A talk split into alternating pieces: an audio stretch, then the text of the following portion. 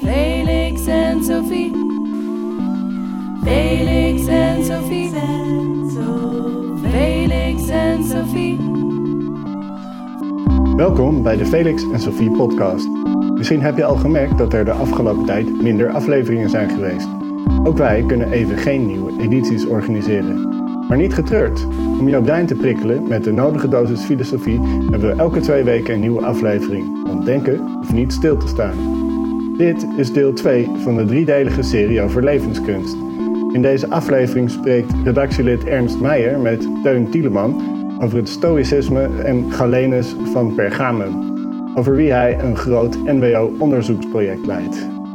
Het onderzoek van Tieleman richt zich op de wisselwerking tussen filosofie en wetenschap, met name geneeskunde in de klassieke oudheid. Hoe zag levenskunst er in de oudheid uit en hoe verhoudt zij zich tot de moderne varianten? Veel luisterplezier. Teun, welkom. Dank.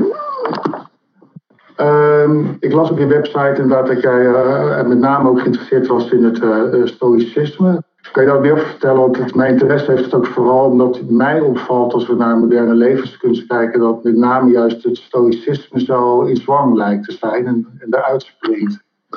Ja, dat is waar. De Stoïcijnen waren grote fans van uh, Socrates. Er waren meer uh, filosofische scholen die zich baseerden op Socrates als hun grote voorbeeld. Maar de Stoïcijnen die maakten daar zo mogelijk nog meer werk van dan anderen. Het begrip levenskunst of levenskunde komt ook van diezelfde Socrates vandaan. En is door de Stoïcijnen dus echt ook ja, naar voren gehaald en zelfs uh, uh, gebruikt in de definitie van wat filosofie eigenlijk is. Mm-hmm. Wij definiëren filosofie namelijk als kunst of kunde, dat is het Griekse woord techne, uh, denk aan als techniek, ja. met betrekking tot het hele leven. Socrates had namelijk betoogd dat zoals er allerlei kundes bestonden, bouwkunde, geneeskunde, strategie, Mm-hmm. maar op allemaal kundes uh, die een bepaald terrein uh, tot hun uh, aandachtsveld rekenden, er ook een kunde was die nog veel meer omvattend was. En ja. die kunde die omvatte het hele leven. En waarom introduceerde hij die gedachte? Mm-hmm. zeker zoals het door de Stoïcijnen werd uitgewerkt. Namelijk door duidelijk te maken dat het goede leven een zaak is die je kon leren iets intellectueels. Niet alleen maar een kwestie van karakter of emoties, maar iets wat leerbaar is. En de andere kant van de medaille is natuurlijk dat het overdraagbaar is op anderen. Het is ook onderwijsbaar. Ja, ja. En dat intellectualisme, dat uh, appelleerde sterk aan de Stoïcijnen. En uh, daarmee ook hun belangstelling voor dat begrip uh, levenskunde. Dat is dus meer dan bijvoorbeeld uh, bij Epicurus. Uh, die grijpt er veel minder op terug. Dat is wat je zegt ook. Ja, Epicurus is een, uh, een voorbeeld ja. van een filosoof die eigenlijk niet moest hebben van, van Socrates, zo niet. Ja. Maar, maar tegelijkertijd gedroeg hij zich wel een beetje als een soort Socrates hoor, vaak. Maar die dingen die kunnen natuurlijk samen gaan. Ja. Maar er waren ook anderen die daar niet zoveel van moesten hebben hoor. Aristoteles. Die is ook kritisch op dat idee van uh, Socrates, uh, dat het leven iets is wat je kunt duiden in termen van een bepaalde kunde. Ja. Ja, maar voor de Stoïcijnen is het juist heel essentieel, omdat uh, ja, behalve dat intellectuele zit daar natuurlijk ook dat idee in van praktisch nut. Ja. Hè, het moet toepasbaar zijn. En, en ja, dat hoogste is dus niet een abstracte wetenschap zoals bij Aristoteles, mm-hmm. maar juist iets waarmee je in het dagelijks leven ook uit de voeten kan. Ja, en bij Socrates, wat hier bij mij ergens blijven hangen, is dat het vooral om zelfkennis ging. Dus dat praktisch uh, is niet meteen automatisch. En ook wel, ja, tenminste als je het uit de overlevering van Plato uh, uh, haalt, dat het ook altijd wel op een soort aporie eindigt als je die poging tot zelfkennis ondernam. Ja, dat, dat is juist. Ehm, ja, het komt erop neer dat die kunde met betrekking tot het hele leven, als je het over het leven hebt, ja ja, dan, dan uh, het uh, in de Griekse filosofie al snel over de psyche. Ja. dus het, het uh, beginsel van leven, de zetel van de persoonlijkheid. En dat is dus waar je eigenlijk permanent aan moet gaan sleutelen. En wat voor opvattingen zitten daar in jouw ziel? Ja. je moet ze toetsen, je moet ze kunnen verantwoorden. En van daaruit uh, je leven kunnen leiden. Mm Dat is ook een, een belangrijk uh, punt. Dat het, uh, het, het, goede weten, dat is ook het goede doen. Hè? In die ja. Socratische gedachtegang. Dat is dus weer zijn ja. ethisch intellectualisme ten voeten uit. Mm -hmm. Ja, en de Stoïcijnen gingen daarmee verder. En ja, zij, zij dat, dat vroeg me ook af. Er zijn natuurlijk allerlei, zoals technet, allerlei Griekse termen die wij overnemen in de vertaling. Gaat dat dan altijd goed als je naar uh, gemoedsrust en ataraxia, als ik dat goed spreek, en apatheia, zijn dat inderdaad termen die zich zo makkelijk laten vertalen? Of gaat er ook door de eeuwen heen dan iets verloren aan connotatie? Nou ja, het is, het is wel eens moeilijk om een één op één vertaling voor sommige van die uh, termen uh, mm-hmm. te vinden. Maar uh, nou ja, wij zijn ervoor als historici om dat ja. uit te leggen. En, ja. Daar uh, ontlenen wij dan weer een loopbaan aan. Maar het zijn wel ideeën die waard zijn om nog steeds door te geven en die ons daadwerkelijk nog steeds aanspreken. Omdat ook ja, de, de levenskunde ook gewoon weer op de agenda van hedendaagse filosofen is gekomen. Mhm. Maar goed, het is waar. Uh, het is heel intellectualistisch wat Socrates en na hem de Stoïcijnen ons uh, proberen aan te leren. En dat betekent inderdaad uh, dat zij de emoties zien als verstoringen van ja, ons normale rationele uh, proces dat ons als mensen kenmerkt mm of zou moeten kenmerken.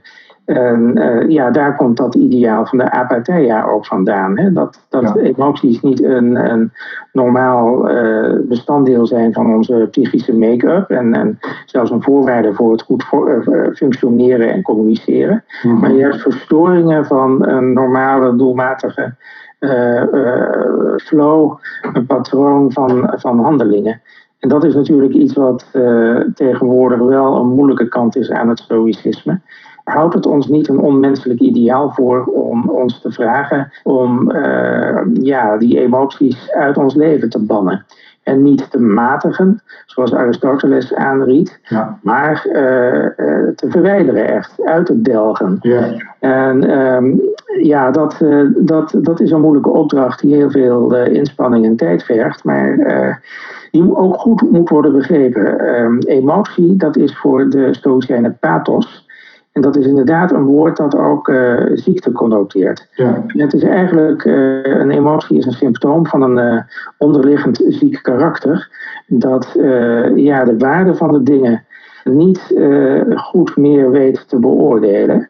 En dan krijg je dus door dat verkeerde beoordelen dat er een emotie wordt getriggerd. Ja. dus zaken in de sfeer van ja, de dingen die het lot ons uh, bezorgt. Uh, hè, ja. de lichamelijke aspecten, schoonheid of lelijkheid, gezondheid of ziekte.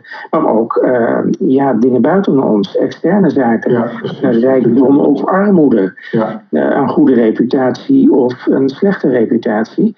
En dat zijn dingen waar wij goede keuzes uit moeten maken. En een natuurlijke preferentie hebben voor uh, bijvoorbeeld gezondheid tegenover ziekte. Dat is logisch, zo heeft God ons ook geschapen. Mm-hmm. Maar uh, het gaat mis wanneer wij die zaken als goed of slecht beoordelen in plaats van geprefereerd of, of niet geprefereerd. Het enige goede dat er is, dat is de morele conditie van onze psyche. En uh, die drukt zich uit door middel van goede keuzes in die wereld van het lichamelijke en van de externe objecten.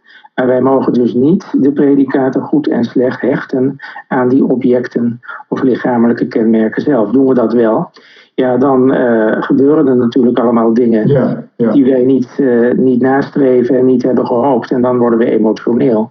En iedere uitbarsting van emotie, die dan gepaard gaat natuurlijk ook met fysieke effecten, ja, die verzwakt de psyche steeds verder. En het is dan een hele lange weg terug om dan weer ja, die morele vooruitgang te boeken, ja. die dan bij de Stoïcijnen richting de wijze gaat. En ja, dan kom je weer bij Socrates uit, want uh, wie, wie was er nu eigenlijk wijs? Dat is een hele zeldzame vogel.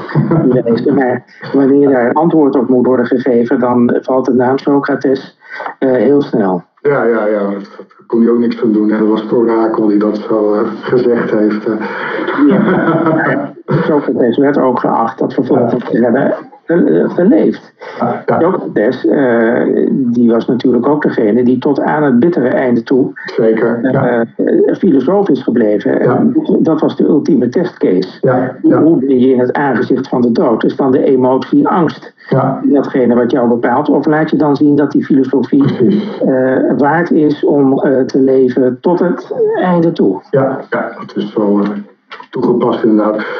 Wat ik nog over de apatheia door mag vragen en daarbij ook proberen de, de, hoe dat in de moderne tijd uh, opgepakt wordt. Je een bijzonder moeilijke opdracht. Nou, dat blijkt wel uit de uitweiding die je daar geeft. En toch uh, uh, hoor je weinig mensen die zich laten inspireren door Epicurus of anderen. Dat is meestal de Stoïcijnen. En er zijn ook allerlei tal van handboeken voor hoe je dat dan vandaag de dag zou moeten doen. Ja. En hoe, hoe komt, waar komt die aantrekkelijkheid dan vandaan als het toch zou ja, is het, wat is er, want zeg maar helemaal plat gezegd, wat is er zo aantrekkelijk aan vrij van emoties zijn? Nou, ik denk dat, dat wij ook wel uh, re ons realiseren dat, uh, ja, dat emoties uh, ook een verstorende, een disruptieve werking hebben in ja. ons leven. Mensen denken dan natuurlijk in de eerste plaats aan, aan heftige emoties. Mm -hmm. Dat is ook weer een beetje een kwestie van het begrip. Hè? Van, uh, bedoel okay. je met emoties gevoelens? Uh, nou, de Stoïcijnen hadden ook uh, ja, een, een, notie voor gevoelens die wel toelaatbaar zijn. En die dus kenmerkend zijn voor de wijze persoon. Maar ja, emoties, ja, dat zijn wel de huistuin- en keukenfenomenen. Ja. Waar, iedereen van waar iedereen van dag tot dag mee te maken heeft. Zeker. En dus de, de jaloezie op je collega of de, de, Mm -hmm de verliefdheid op een, een aantrekkelijke andere persoon. Dat, dat zijn allemaal zaken die um, uh, ons leven sterk bepalen. En ja, de fascinatie met, uh, met het idee dat dat toch iets anders is dan uh, onze ratio in de eerste Ja. plaats, maar dat, Mhm. dat die emoties ons ook niet moeten gaan beheersen. Uh, dat, uh, dat is een idee dat ons kennelijk toch nog wel aanspreekt. Ja, ja, ja. Dus ja, goed, het, het is niet zo dat, dat de Stoïcijnen, want ze kregen dat verwijt natuurlijk ook in hun eigen tijd heus wel. Van jullie houden ons een onmenselijk ideaal voor. Ja, ja. Je, moet, je moet anderen toch helpen, je moet toch medelijden hebben en noem maar op. Zij lieten zien hè, dat je ook zonder emoties met hun schadelijke kanten, dat je heel goed een sociaal en vriendelijk mens kon zijn Mhm. en, en bewogen met anderen. En wij hebben een, een, een, een natuurlijke affiniteit met andere mensen om ons heen. En op basis daarvan, als we dat inzien en verder gaan verfijnen, Ja, is een stoïcijn een, een, een, een sociale persoon. Ja. Socialer dan een epicurist. Hè. ja zeker. Die, eh, die Je natuurlijk moet je eigenlijk zo min mogelijk ook met de maatschappij bemoeien. Mhm, En dat mhm. geeft ook alleen maar onrust. Ja, Ja. dat is heel opvallend. Ze waren allemaal uit op gemoedsrust. Ja, precies. Dat was, was Ja. gewoon een gemeenschappelijke obsessie van antieke filosofen. Heel interessant. Ehm, maar ja, de, de, de Stoïsche weg, eh, ja, die, die doet zich nog steeds voor als een eh, aantrekkelijke en mogelijke weg. En Ja, eh, ja. ja, je, je hebt ook, ook eh, nieuwe versies daarvan. Hè? Mhm. De Amerikaanse filosoof Lawrence Becker schreef een mooi boek over eh, A New Stoicism. Ja, om te kijken van ja, in hoeverre kun je dat nog actualiseren. ja, ja. Ja, dat lukt natuurlijk met de ethiek eh, en met die emotieleer vaak wat beter dan met de rest van het stoïcisme. En welke dan bijvoorbeeld? Nou ja, de stoïcijnen bieden ons eigenlijk een soort package deal aan. Hè? Als je ze Ja, eh, serieus neemt en ook, ook de volledige filosofie eh, bekijkt. En dat is eigenlijk de bedoeling. Want stoïcijnen zien eh, hun filosofie duidelijk als een systeem. Sterker ja. nog, zij waren de eerste eh, die dat thematiseerden, dat idee dat een filosofie eigenlijk eh, systematisch en dus consistent, coherent moet zijn. ja. En daar hoorde dus niet alleen een leer over het leven bij, maar ook ja, die fysische context. Het is heel belangrijk om te weten in wat voor wereld je staat als mens. En voor de Stoïcijnen is dat een wereld waar grosso modo orde heerst en doelmatigheid en eh, doelgerichtheid. Mhm. Met andere woorden, de wereld is een schouwtoneel eh, ja, waar het eh, mogelijk is, maar ook waardevol om een goed leven te leiden. We zijn Ja. aan het toeval. Hè, maar aan een wereld die geregeerd wordt door de goddelijke voorzienigheid. Mhm. Ja, dat is natuurlijk de theologische dimensie hier. Mhm. En eh, ja, dat is natuurlijk eh, tegenwoordig een wat moeilijker verhaal Ja, eh, in onze wereld. Maar eh, ja, het, eh, het, het, het gevoel een deeltje te zijn in een groter geheel, dat holistische denken van de Stoïcijnen, ja, dat eh, is eh, misschien toch wel weer iets ja, waar mensen tegenwoordig gevoelig voor zijn. Zeker. Ja, dat deel, zeker, zeker bij de meer zelfhulpboeken, mist dat hele, dat hele aspect. Er wordt vooral aan, aan het zelfwerk aandacht besteed. Klopt het inderdaad dus dat dat het begrijpen van de fysica, van de status van de wereld, dat daar, dat, dat ook is een manier is om emoties te reguleren, waar je dus verzet tegen de orde der dingen. eh. Ja, dat is het helemaal. Ja. Eh, iemand die zich overgeeft aan emotie, die, die, die, die keert eh, de ratio de rug toe. Zeggen de Stoïcijnen heel letterlijk. Hè? Ja. Die, die gaat dus niet mee met die orde van de dingen, die na- natuurlijke loop van de dingen, die eh, gedetermineerd is, maar die ook Mhm. goed is. Ja, Ja, en, en omgekeerd kun je dus steun ontlenen aan ja, die, die orde en die schoonheid van de kosmos. Dus dat, dat eh, de kosmos eh, ja, jou eigenlijk aanspoort om, om inderdaad jouw rol te spelen in dat grote geheel. ja, En wij mensen kennen de toekomst niet altijd. En dat is natuurlijk heel lastig. Maar eh, er zijn wel bepaalde dingen waarop je kunt afgaan. Mhm. En een van die dingen is dat wij mensen rationeel zijn. Ja. En dus ook die rationele structuur van de kosmos kunnen eh, kennen. En daarom is het ook waard om aan fysica te doen. ja. Aan de natuur te bestuderen. En daar dus ook eh, niet zomaar een levensgevoel, maar zelfs een levensleer aan te ontlenen. Hè, Dat is vandaag de dag dan wel erg ingewikkeld. Want eh, als je ziet hoe ver de natuurkunde met deeltjes, fysica en alles is, is dat wel erg ver ontkoppeld van, eh, van onze dagelijkse ervaringen en hoe wij ons leven moeten leiden. Dat, dat is waar. Maar ja, aan de andere kant eh, wint het besefterrein dat, dat onze wereld mooi is en ook waard om, om te beschermen. Zeker. eh, dus, dus ook die hele fenomenologische Mhm. Kant van, van hoe de wereld zich aan ons voordoet. Dus, dus alle problemen met het klimaat scherpen dat natuurlijk ook wel weer op een bepaalde manier in. Dus ehm, het is ook interessant om, eh, om te zien hoe eh, ja, de antieke filosofen toch, eh, hè, ze hadden natuurlijk niet de milieuproblematiek die wij hebben, maar, maar, maar toch die wereld ook als eh, een, eh, een, een, een mooi bouwwerk zien waarin het waard is om daar je opbouwende rol in mee te spelen. En dat, eh, ja, dat is iets waar we geleidelijk aan in de geschiedenis van de eh, antieke filosofie ook wat meer begrip voor krijgen. Interessant. Ja, dus esthetiek speelt daar dus een grote rol, die wijst richting het goede. Daar, daar gaat het vaak wel naartoe, ja. Ja, ja. Het, het mooie en het goede Ja, eh, vloeien hier in elkaar. En er is ook een schitterende brief van de Stoïsche filosoof Seneca, Mhm. eh, waarin, waarin hij inderdaad zo'n ervaring die hij heeft met een, een, een heel, mooi gevormde rots, met een grot erin, eh, onder woorden brengt. Eh, ja, ja, En dat is, dat is niet, niet, niet uit een soort nieuwsgierigheid eh, van een geoloog of zo. Dat, dat is direct Ja. voor hoe je in het leven staat. ja, ja, ja. Ja, hij, hij was ook iemand die nogal tekeer ging tegen de traditionele religie.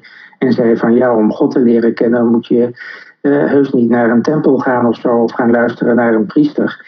En je kunt gewoon eh, ja, kijken naar de wereld en naar binnen werken. Ja, ja. Ik wil graag ook een stapje maken naar jouw eh, onderzoek waar je nu mee bezig bent. Eh, Ja. Ook in het verhaal kwam het al een paar keer natuurlijk aan bod dat het heel erg ook om de psyche gaat. eh, dus zorg voor het zelf. maar dan zitten we ook al dicht tegen, tegen de geneeskunst aan. Zeker. Zeker als wij lichaam en geest veel meer als een geheel zien, wat volgens mij toen vanzelfsprekend was en pas veel later uit elkaar is gaan lopen. Kun je daar iets meer over vertellen? Wat, wat, waar staat het onderzoek nu uit? Ja, ik hou mij bezig met, eh met Galenus. Mhm. Geen stoïcijn. eh, in feite iemand die bij geen enkele school wilde horen. Oké. Maar eh, ja, dat kwam omdat hij eh, ja, het gedrag van mensen die in een school zitten afwees. dat had te maken met uh, het beroep op autoriteit, op het gezag van de stichter of de leider van de school. Dat uh, leidde ertoe dat mensen dan dogma's gingen omarmen, ook als het bewijs zich opstapelde dat die niet uh, meer houdbaar waren. Ja, ja. maar het was wel iemand die heel veel wist van de filosofie en dat combineerde met zijn training, zijn opleiding en werkzaamheid als arts. In feite zei Galenus, de beste arts is ook filosoof. Hij uh, zei niet op diezelfde duidelijke manier dat de beste filosoof ook arts moet zijn. Hij hield bijvoorbeeld van Plato. Plato hield zich ook wel uh, bijvoorbeeld in de Timaeus bezig met het menselijk lichaam en mm-hmm. zelfs met de ziekten van het menselijk lichaam. Uh, maar Galenus die, die belichaamde dat wel in zijn eigen persoon. Hij was arts en filosoof en dat was niet een kwestie van uh, op maandag filosoof zijn en op dinsdag arts, maar iets geïntegreerd. Ja, hij had ja. een ideaal van een combinatie ja. van die twee. Een, een, een filosofische geneeskunde of een, een medische filosofie gericht op het menselijke welzijn. Mm dat dan zowel het lichaam als de ziel, uh, de psyche omvat. En daar heeft hij dus in, in zijn vele werken ook ja, bijdragen aan ja. proberen te leveren. Dus dat, dat, dat, dat, is Galenus. En ja, groot werk, grote invloed in de geneeskunde. Maar wij in onze groep in Utrecht interesseren ons ook heel sterk voor die filosofische kant. Maar wel in het besef dat die niet uh, los te weken is van de medische kant. Ja, het project heet dan ook uh, Human Nature. Het gaat ons om de verschillende aspecten van de menselijke natuur, zoals je die samengebracht ziet bij Galenus. Hè. Bij geneeskunde heb je natuurlijk ja, de studie van de mens ja. vanuit anatomisch oogpunt mm-hmm. en fysiologisch oogpunt. Maar ja. kijk je dan volgens de, de deelgebieden van de filosofie, dan zie je dat daar ook verschillende perspectieven een rol spelen. Ja, dat, daar gaat het jullie om in het onderzoek om die uh, te ja. articuleren en uh, te ontdekken. En is Galenus dan zeg maar, zijn, zijn kijk op de samenloop tussen samenvallen van medische wetenschap, praktijk en filosofie, was hij daar uniek in of was hij gewoon de beste of de meest invloedrijk? Was dat een geaccepteerd wereldbeeld toen de tijd? Uh, nou, hij was zeker niet de enige. Hij heeft dat misschien meer dan wie ook uh, gethematiseerd. Om, onder meer door een van zijn geschriften ook die titel mee te geven: De beste arts is ook filosoof. En hij belichaamde dat ook in zijn persoon. Zeer geleerde persoon, zeer actief en, en arbeidzaam in zijn hele leven. Maar nee, het was geen sinds nieuw dat idee. je hebt eigenlijk al vanaf het begin van de Hellenistische periode heb je, uh, en dan zie je dat zowel bij de Stoa als bij Epicurus, dat filosofen zichzelf gaan zien als de arts van de ziel. Ja. En zij kijken naar de geneeskunde ja, om, om hun eigen activiteiten te conceptualiseren. En ja, soms is dat inderdaad dan een, een analogie die je dan tegenkomt. Ja. Uh, waarbij dan filosoof zichzelf vergelijkt met een arts. Maar omgekeerd is er ook sprake van uh, invloed. Artsen die juist bij de filosoof te raden gaan voor wat betreft bijvoorbeeld ja, de, de kwestie wat medische kennis is en welke methoden ervoor ja. nodig zijn. Ja. dus er is, in feite is dat het begin van een hele lange geschiedenis van uh, kruisbestuiving tussen die twee uh, gebieden. Mm-hmm. Um, en dat begint zelfs al eerder. Uh, Aristoteles zegt in zijn werk over de zintuigelijke waarneming dat de beste filosofen in hun natuurfilosofie behandelen ook ja, de menselijke ziekten en hun oorzaken. Omgekeerd, de beste artsen en de meest sophisticated artsen ja, die uh, gaan ook uit van bepaalde filosofische principes en oorzaken. En dus er is sprake van een zekere overlap, ja. zegt uh, Aristoteles daar. En um, ja, verschillende filosofen hebben die relatie tussen filosofie en geneeskunde in de oudheid verschillend uh, gedefinieerd en geherdefinieerd. Maar mhm. dat daar een, eh, een, relatie was, is heel duidelijk. En Galenus later, in de tweede eeuw na Christus, ja, die trekt dan een uh, zeer radicale conclusie. Ja. zegt dan bepaalde delen van de filosofie hebben wij niet nodig. Ah, ja, ja, ja. Wat wel nuttig is, dat, dat nemen we op in dit ideaal van een filosofische geneeskunde dat ik voorsta. Ja. In het onderzoek wat jullie doen, uh, dus dan gaat het om de menselijke natuur, human nature. Kan je wat voorbeelden geven, bijvoorbeeld van wat ons dan vandaag de dag te bieden heeft? Ja, uh, hij is, is een een arts die uh, bijvoorbeeld ook, ook heel holistisch denkt. Hij ziet niet alleen,